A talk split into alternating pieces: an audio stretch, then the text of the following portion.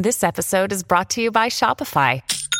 Forget the frustration of picking commerce platforms when you switch your business to Shopify, the global commerce platform that supercharges your selling wherever you sell. With Shopify, you'll harness the same intuitive features, trusted apps, and powerful analytics used by the world's leading brands. Sign up today for your $1 per month trial period at shopify.com slash tech, all lowercase. That's shopify.com slash tech. Podclass, i podcast di classe editori.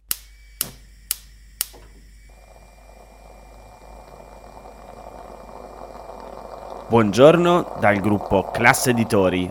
Io sono Massimo Brugnone. Oggi è mercoledì 1 novembre e queste sono notizie a colazione, quelle di cui hai bisogno per iniziare al meglio la tua giornata.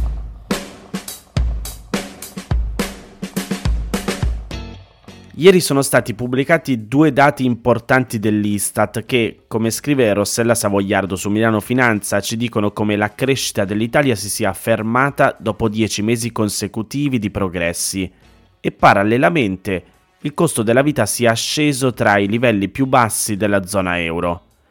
Tradotto in numeri, nel terzo trimestre dell'anno, quello che va da luglio a settembre, L'Istat ha stimato che il prodotto interno lordo è rimasto stazionario sia rispetto al trimestre precedente, sia rispetto al terzo trimestre dell'anno scorso.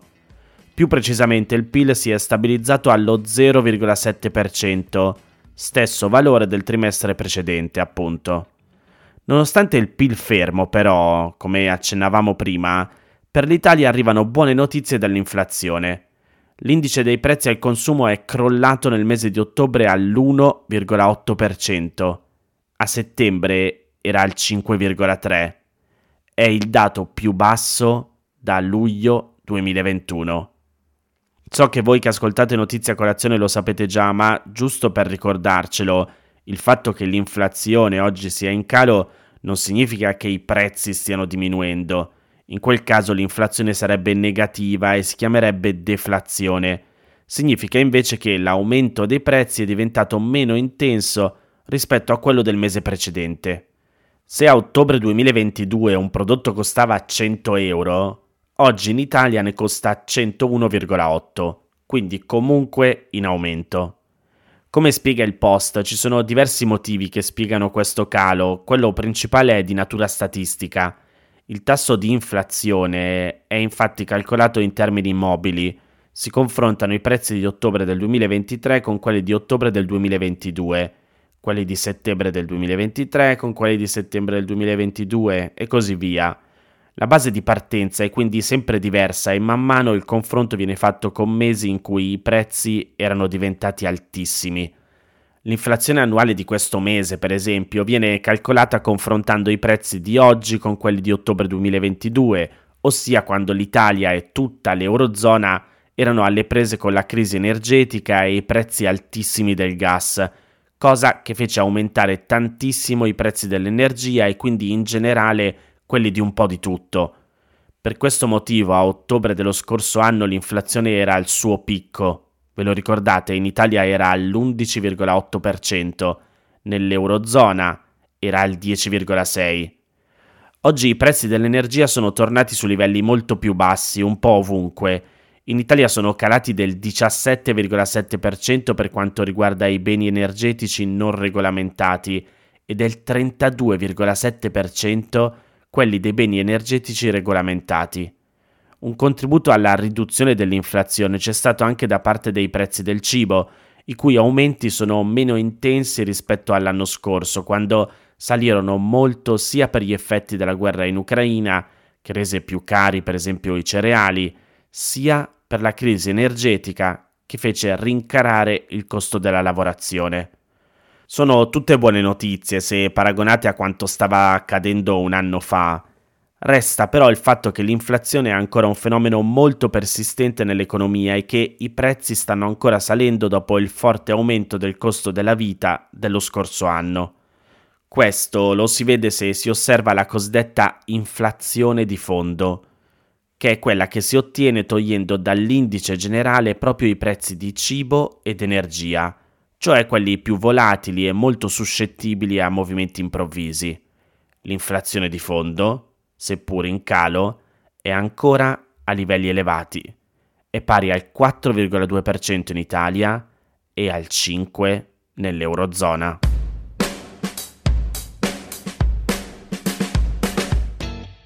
Le big tech hanno un problema di acqua e l'intelligenza artificiale lo sta peggiorando. Il titolo è di un articolo di Barrons pubblicato su Milano Finanza in cui si spiega che un nuovo studio rileva come Google, Microsoft, Alphabet e Meta Platforms, tutte insieme, hanno prelevato nel 2022 più di 2 miliardi di metri cubi di acqua dolce per il raffreddamento dei server e l'utilizzo dell'elettricità, più del doppio del prelievo totale di acqua della Danimarca in un anno. L'addestramento di modelli di linguaggio naturale come GPT, il modello alla base del popolare chatbot ChatGPT, richiede acqua per raffreddare i server dei centri dati che gestiscono i programmi, affamati di energia. Lo stesso vale per Bard, sviluppato da Google Alphabet, e per Bing Chat di Microsoft. Secondo i ricercatori dell'Università della California, Riverside, e dell'Università del Texas ad Arlington, l'intelligenza artificiale rappresenta uno dei carichi di lavoro più importanti e in più rapida espansione nei data center e i modelli di AI hanno anche una grande impronta idrica che è sotto gli occhi di tutti. Il professore associato di ingegneria elettrica e informatica presso l'Università della California Riverside, di cui non farò il nome perché sicuro canno la pronuncia, ma che è coautore della ricerca, ha affermato che i centri di elaborazione dati sono estremamente assetati e utilizzano un'enorme quantità di acqua sia per il raffreddamento in loco che per la generazione di elettricità fuori sede. Insieme ai suoi colleghi ha stimato che l'addestramento di GPT-3 nei modernissimi data center statunitensi di Microsoft consuma un totale di 5,4 milioni di litri d'acqua nell'arco di circa 2 o 4 settimane e che GPT-3 ha bisogno dell'equivalente di una bottiglia d'acqua da mezzo litro per una semplice conversazione di circa 10-50 domande e risposte. Questi numeri potrebbero aumentare per il GPT-4 lanciato di recente e che, secondo quanto riferito, ha un modello di dimensioni sostanzialmente maggiori. L'acqua è già diventata una questione importante per le grandi aziende tecnologiche e compare regolarmente nei rapporti di sostenibilità delle aziende che parlano di gestione dell'acqua e di bilancio idrico netto positivo. Microsoft, Meta Platforms, Facebook e Google si sono impegnate a diventare net water positive e a reintegrare entro il 2030 una quantità d'acqua superiore a quella utilizzata nelle loro attività dirette.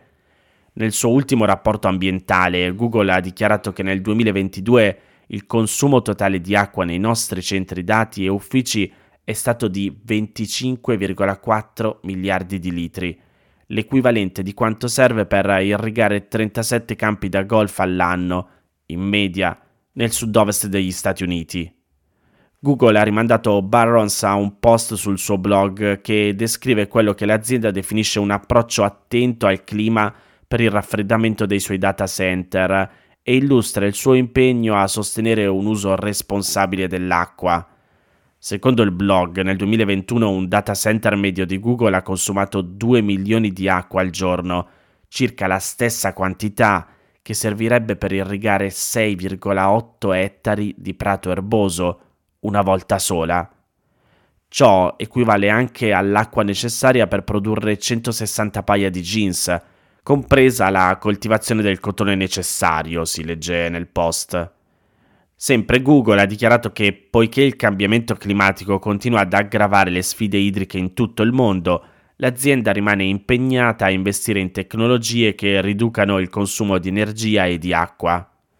Microsoft, Meta e OpenAI non hanno risposto immediatamente a una richiesta di commento. Nel suo ultimo rapporto sulla sostenibilità, Microsoft ha dichiarato di aver consumato 6,4 milioni di metri cubi di acqua, ovvero 1,7 milioni di metri cubi in più rispetto all'anno precedente.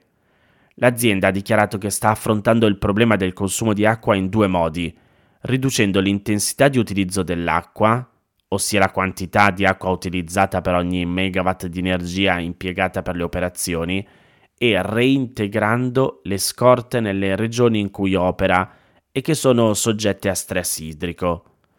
Nel suo ultimo rapporto sulla sostenibilità, Meta, la società madre di Facebook, ha invece sottolineato che i suoi centri dati sono responsabili di gran parte del totale dell'utilizzo di acqua. Leggo tra virgolette quello che ha dichiarato l'azienda. All'interno della nostra impronta globale, i nostri data center generano la percentuale più alta del nostro consumo di energia, di acqua e di emissione di gas serra. Per questo motivo, l'aumento della loro efficienza è fondamentale per mantenere le operazioni net zero e per puntare a una catena del valore net zero.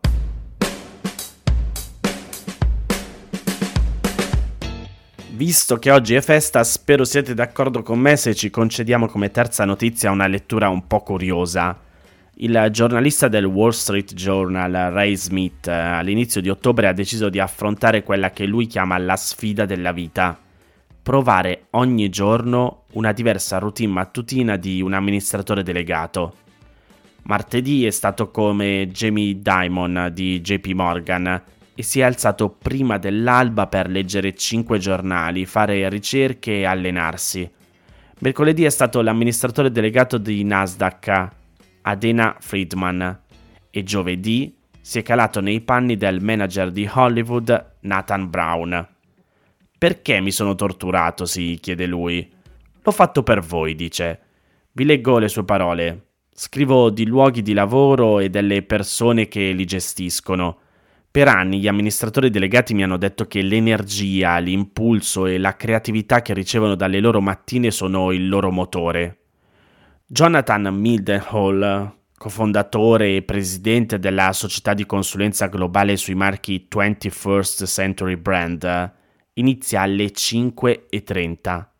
Prepara il caffè per suo marito, acconcia i capelli texture di sua figlia, fa ginnastica, medita in sauna due volte e si immerge con un tuffo freddo, il tutto prima di arrivare al lavoro alle nove.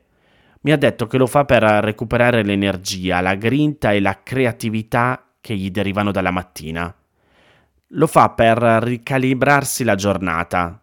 Senza di essa, ha detto, la mia energia è spenta e questo compromette il modo in cui mi presento a me stesso e agli altri. La sua conclusione è confermata da una serie di ricerche che dimostrano che l'esercizio fisico migliora la memoria, la pianificazione e la concentrazione. Un regime prelavorativo disciplinato vi prepara anche a uno stato ottimale nel momento in cui iniziate a interagire con i colleghi, sostiene Dolly Chug, psicologa sociale e docente di management presso la Stern School of Business della New York University. Ma tutto questo mi sembra troppo limitato, scrive il giornalista del Wall Street Journal. Certo, migliora la concentrazione sul momento, ma si sta davvero meglio per tutto il giorno? Come persona che è stata distrutta a mezzogiorno da precedenti tentativi di allenamento mattutino, avevo altri dubbi. Sto sempre leggendo le sue parole. Io mi alleno la mattina presto. Comunque, forse come gli ha detto Brad Stahlberg, executive coach e autore di Master of Change, non è tanto una questione di ciò che si fa, ma è più l'atto di avere una routine dove si trovano benefici. Tenendo presente questo concetto, il giornalista del Wall Street Journal ha provato le routine dei tre dirigenti. Vi salto la descrizione, se volete leggerla in maniera approfondita la metto nei canali Telegram e WhatsApp di Notizia Colazione e Vado direttamente al verdetto. Ve lo leggo. La routine di Friedman ha funzionato meglio per me. L'allenamento simile al Peloton, con la musica che rimbalza, è stato il più facile per una principiante dell'esercizio mattutino come me, perché sembrava più di ballare che di allenarsi.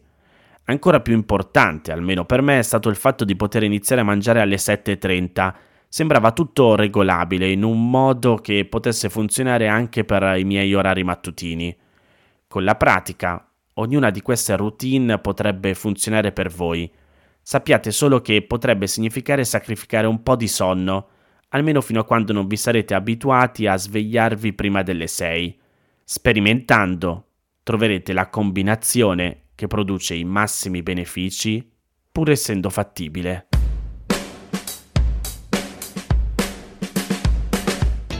Queste erano le notizie a colazione di oggi. Se volete suggerirmi alcune notizie o mandarmi i vostri commenti su quelle trattate, potete scrivermi all'indirizzo notiziacolazione.it. Se volete rimanere aggiornati ci sono il canale Telegram e Whatsapp di Notizie a Colazione, li trovate nel sommario della puntata insieme al link per gli altri podcast del gruppo Classe Editori. Io vi aspetto domani per iniziare insieme una nuova giornata. Un saluto da Massimo Brugnone.